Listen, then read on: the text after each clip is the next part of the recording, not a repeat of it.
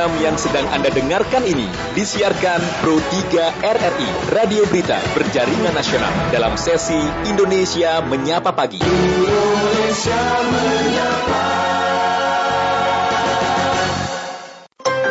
Dialog Layanan Kesehatan kerjasama Pro 3 RRI dengan Fakultas Kedokteran Universitas Indonesia.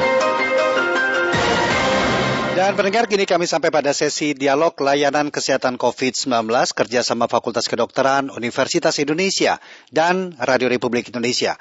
Pagi hari ini tema yang akan kami bahas adalah benarkah anakku kurus? Kami nanti akan membahasnya bersama dengan Dr. Titis Prawitasari SPAK dari Departemen Ilmu Kesehatan Anak. Anda pun nanti dapat berpartisipasi, bertanya, berinteraksi bersama dengan narasumber kami di 021 352 3172, 021 384 4545, 021 386 6712, atau melalui WhatsApp kami di 081 399 399 888. Segera kita mulai dialog layanan kesehatan COVID-19. Selamat pagi Dr. Titis, apa kabar? Selamat pagi, Assalamualaikum. Baik kabarnya. Waalaikumsalam warahmatullahi wabarakatuh. Baik. Temanya menarik ini dok ya, benarkah anakku kurus? Mungkin di awal bisa disebutkan dok, kategori kurus pada anak itu yang seperti apa? Ya, eh, sering kali memang terjadi kesalahan persepsi bahwa anak saya kelihatannya kok kurus dibandingin teman-teman ya. Nah, memang uh, kriteria kurus itu kita harus lihat apakah ya. dia sesuai dengan proporsi tingginya, ya. Tidak saja berdasarkan usianya, ya. Mm-hmm. Jadi uh, persepsi dari orang tua sering kali melihat dari teman-teman sebayanya kok uh, lebih kecil padahal jangan-jangan dia yang normal sementara teman-temannya yang obes ya jadi memang kalau anak itu harus kita ukur yang benar, kemudian kita plot di dalam kurva. Jadi nggak ada hmm, satu iya. ukuran yeah. seperti kalau kita dewasa. Ya.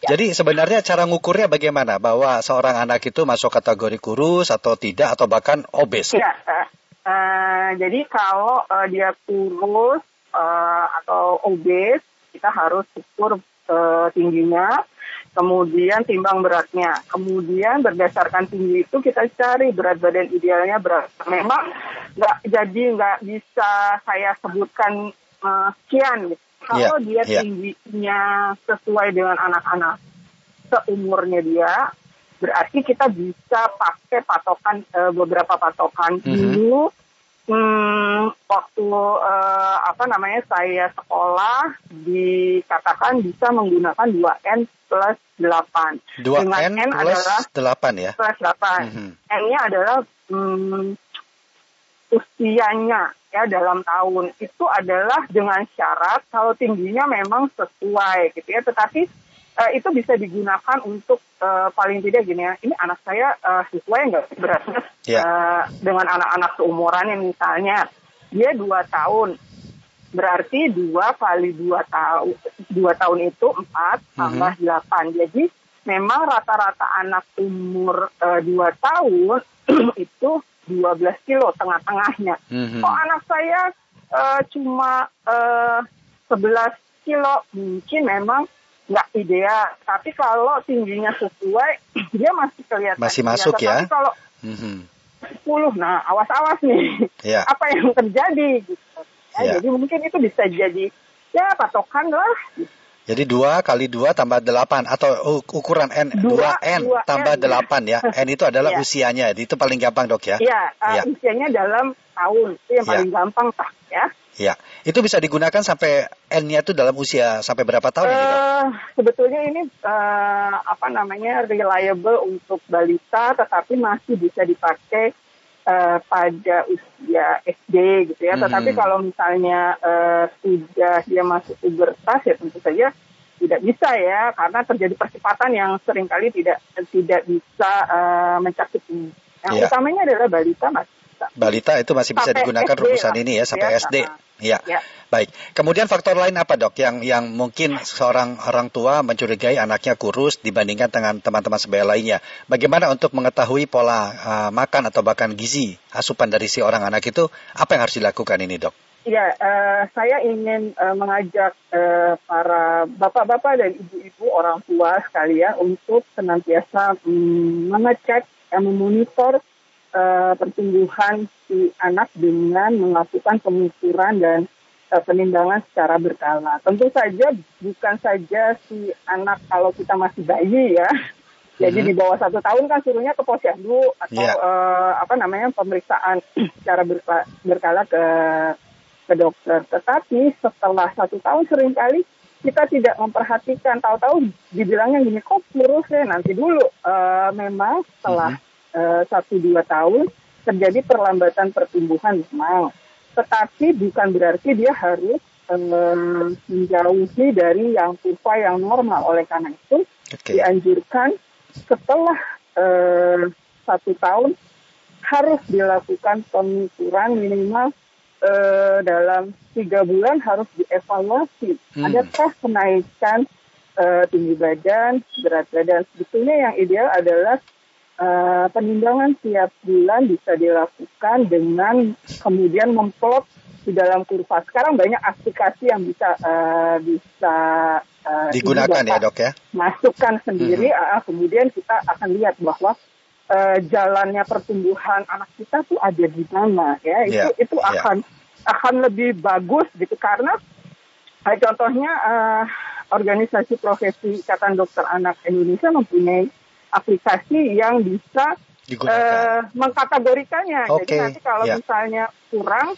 dia bisa uh, bilang ya silakan menemui dokter anda dan lain sebagainya. Hmm.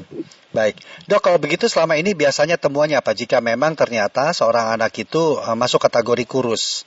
Apa penyebab ya. penyebabnya nih dok? Ya uh, biasanya adalah satu dia asupannya kurang, kan? Jadi uh, asupannya kurang uh, bukan berarti harus nggak nggak makan, tetapi bisa saja makan, tetapi uh, kualitasnya kurang. Jadi kurang proteinnya. Padahal protein itu yang yang paling membooster untuk pertumbuhan yang lebih mm -hmm. cepat. Kemudian ada infeksi atau penyakit lain. Contoh yang paling gampang adalah kita sering kali mengalami kekurangan uh, zat besi.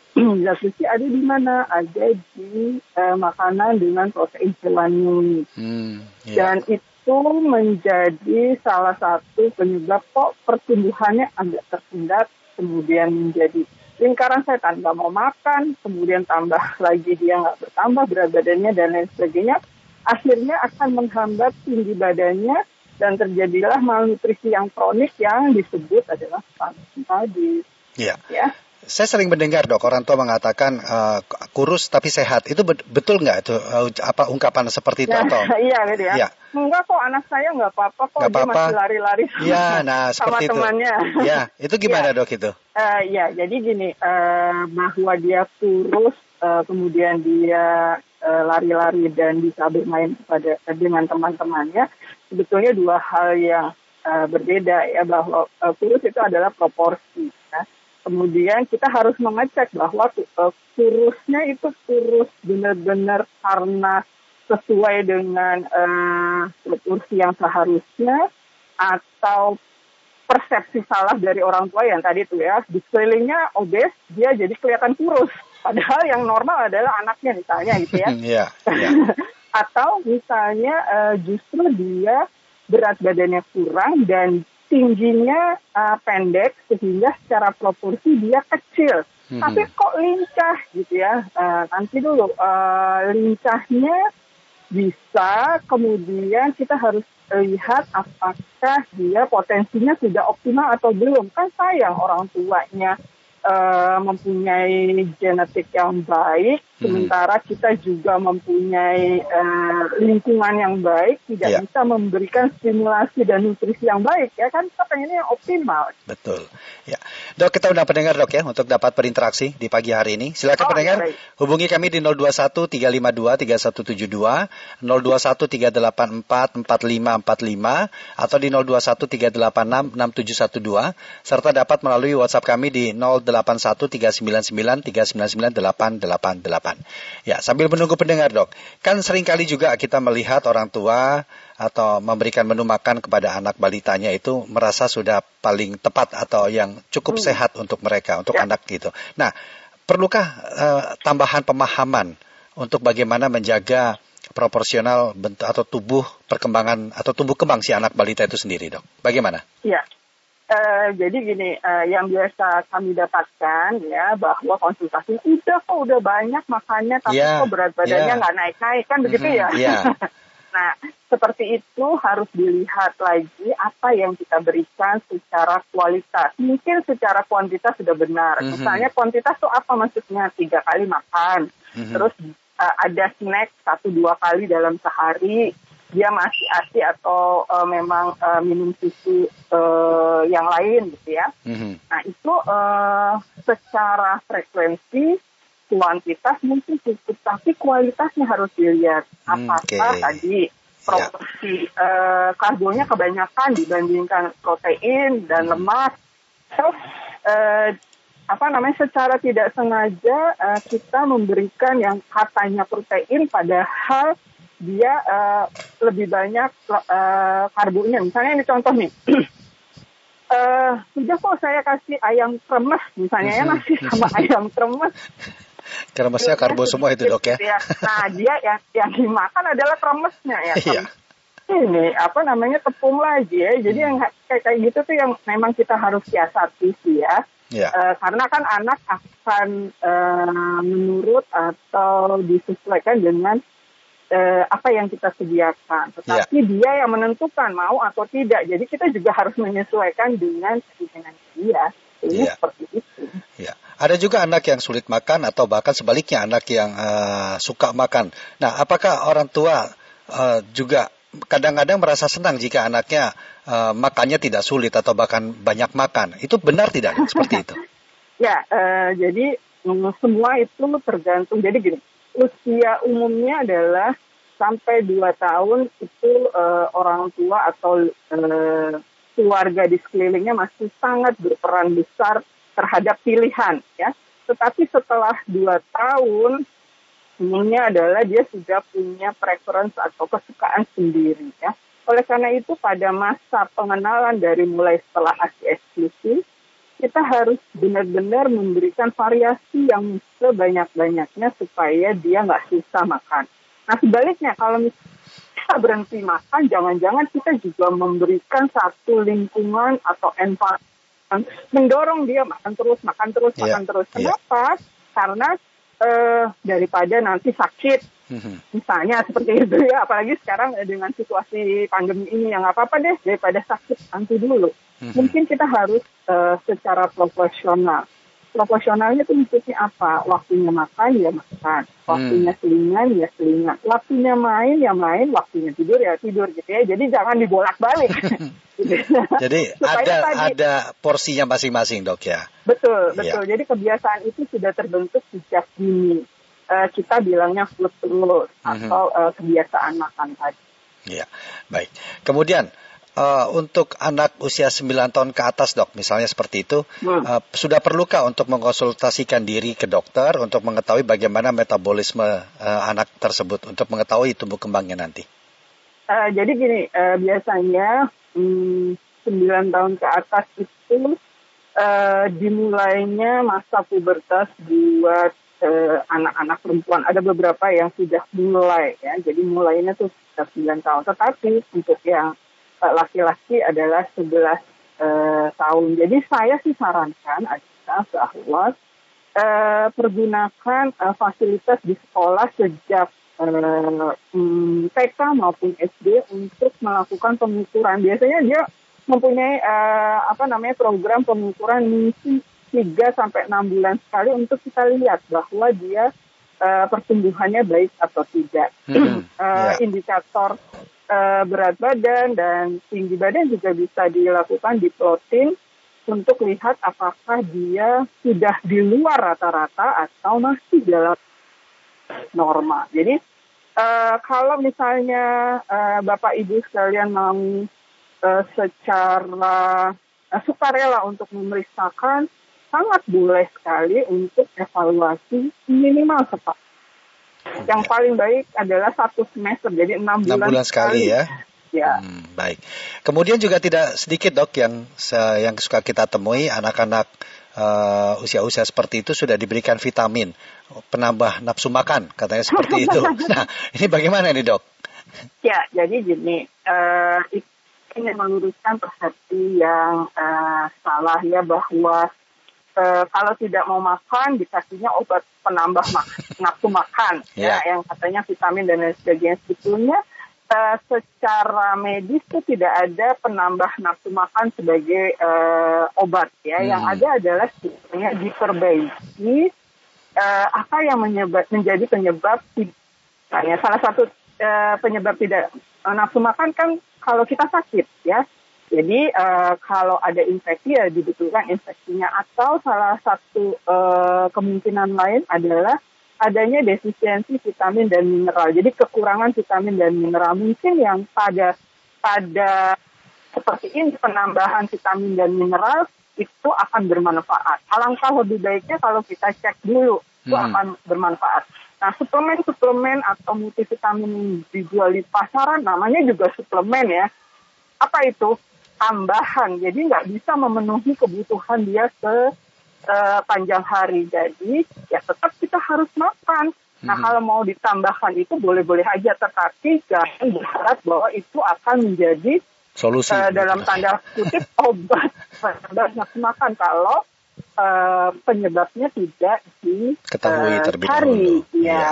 Dan penyebab itu memang harus dikonsultasikan jauh lebih baik seperti betul, itu dok ya. Betul ya. Jadi uh, uh, jadi kalau misalnya misalnya nih ya dia sakit gigi ya wajar lah ya dia nggak mau makan kan gitu yeah, ya. Yeah. Jadi kalau gigi sudah tidak sakit dia akan kembali makan dan itu perlu proses oleh karena itu mm-hmm. coba dilihat dia dua hari dia nggak mau makan kenapa oh ternyata dia ngecas terus oh dia mau tumbuh gigi gitu ya itu hmm. nanti dalam waktu beberapa hari mendatang setelah giginya sudah muncul dia akan kembali lagi atau sebaliknya uh, apa namanya lagi sakit nelen bukan berarti dia nggak mau makan, tetapi dia bisa kita ganti makanan yang lebih lunak, yang lebih dingin dan lain sebagainya. Jadi itu uh, kita memang harus memanfaatkan apa yang kita punya untuk kita uh, penuhi kebutuhannya. Tentu saja uh, ibu-ibu pasti lebih pintar daripada saya karena kan anaknya adalah anaknya ibu ya. Jadi iya, ibu udah tahu lebih memahami betul. Hmm, baik baik dokter Titis ada yang ingin disampaikan untuk sebagai penutup dari dialog kita pagi hari ini silakan dok Ya, uh, saya ingin titip pesan bahwa jangan lupa untuk melakukan pemantauan pertumbuhan dan perkembangan bagi anak. Ya, caranya gimana? lakukan uh, penimbangan dan pengukuran secara berkala, lalu lakukan uh, plotting. Plotting itu apa? Untuk memasukkan di dalam grafik. Pilihlah uh, aplikasi mana pun untuk memonitoring uh, pertumbuhan. Ada aplikasi dari Ikatan Dokter Anak Indonesia, ada juga dari WHO. Itu semuanya sama karena kalau dari Dokter Anak Indonesia itu mengacu pada WHO.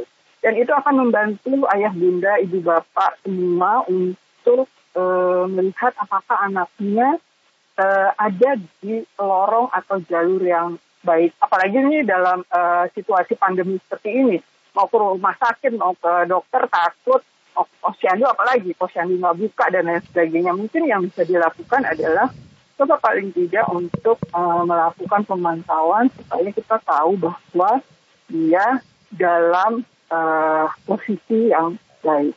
Demikian. Ya.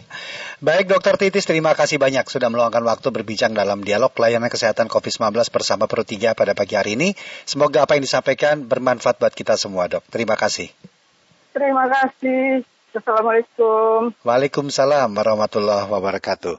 Demikian tadi tema yang telah kami bahas dalam dialog layanan kesehatan Benarkah anakku kurus bersama dengan Dr. Titis Prawitasari SPAK dari Departemen Ilmu Kesehatan.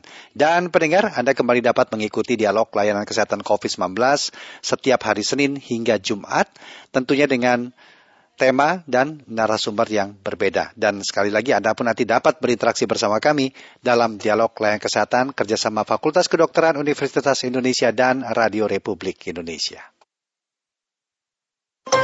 Demikian dialog layanan kesehatan kerjasama Pro 3 RRI dengan Fakultas Kedokteran Universitas Indonesia. Acara ini bisa Anda dengarkan setiap Senin sampai dengan Jumat pukul 9.30 waktu Indonesia Barat.